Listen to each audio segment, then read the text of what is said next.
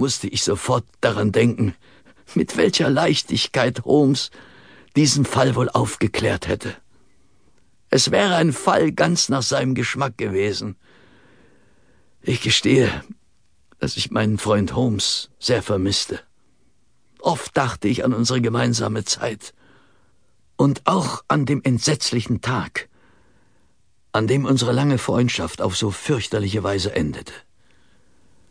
Ich machte mir Vorwürfe, entsetzliche Vorwürfe, dass ich so dumm gewesen war, mich durch einen falschen Boten von Holmes weglocken zu lassen.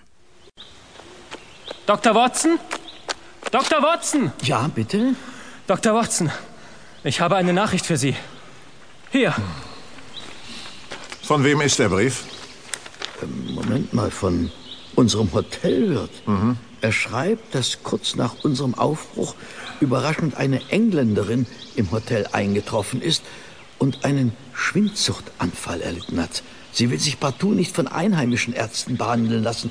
Darum bittet er mich, so schnell wie möglich zurück ins Hotel zu kommen. Ja, das, äh, das sollten Sie tun, Watson. Der Dame geht es wirklich sehr schlecht. Und was ist mit Ihnen? Ach, ich gehe noch ein Stück weiter nach oben zum Aussichtspunkt. Ist es wirklich in Ordnung, Holmes, wenn ich zurückgehe? Selbstverständlich. Sie werden gebraucht. Und ich werde mich schon nicht verlaufen. Also gut, dann, dann sehe ich Sie später im Hotel. Äh, gehen wir. Adieu, Watson. Oft fragte ich mich, ob Holmes vielleicht noch leben würde, wenn ich bei ihm geblieben wäre und ihm beigestanden hätte.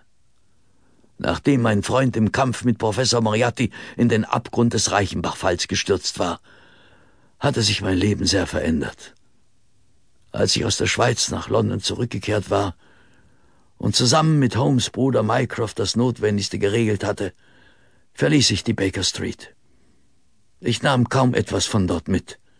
Zu vieles erinnerte mich in diesem Apartment an die gemeinsame Zeit mit Sherlock Holmes und rief mir den erlittenen Verlust immer wieder allzu schmerzlich zurück in die Erinnerung. Um mich abzulenken, hatte ich begonnen, wieder als Arzt zu praktizieren und eröffnete eine kleine Privatpraxis in Kensington. Mein Interesse für das Verbrechen versiegte jedoch niemals ganz. Dafür war ich mit Sherlock Holmes zu lange und zu eng vertraut gewesen. Gern studierte ich die Zeitungsberichte über aktuelle Kriminalfälle und versuchte sogar, das eine oder andere Mal, die Methoden anzuwenden, die ich bei Holmes so oft beobachtet hatte. Freilich, mit wenig Erfolg. Der tragische Tod von Ronald Adair jedoch reizte mich ungemein, es ein weiteres Mal zu versuchen. Als ich am frühen Abend von einem Hausbesuch heimkehrte und mein Weg durch die Parklane führte, konnte ich daher der Versuchung nicht widerstehen, einen genaueren Blick auf das Haus Nummer 420 zu werfen, in dem sich die Tragödie ereignet hatte. Der Tod von Ronald Adair war Stadtgespräch und beherrschte sogar die Unterhaltung der Kutscher, die sich am Droschkenstand unmittelbar neben dem Haus angeregt über die Geschehnisse austauschten.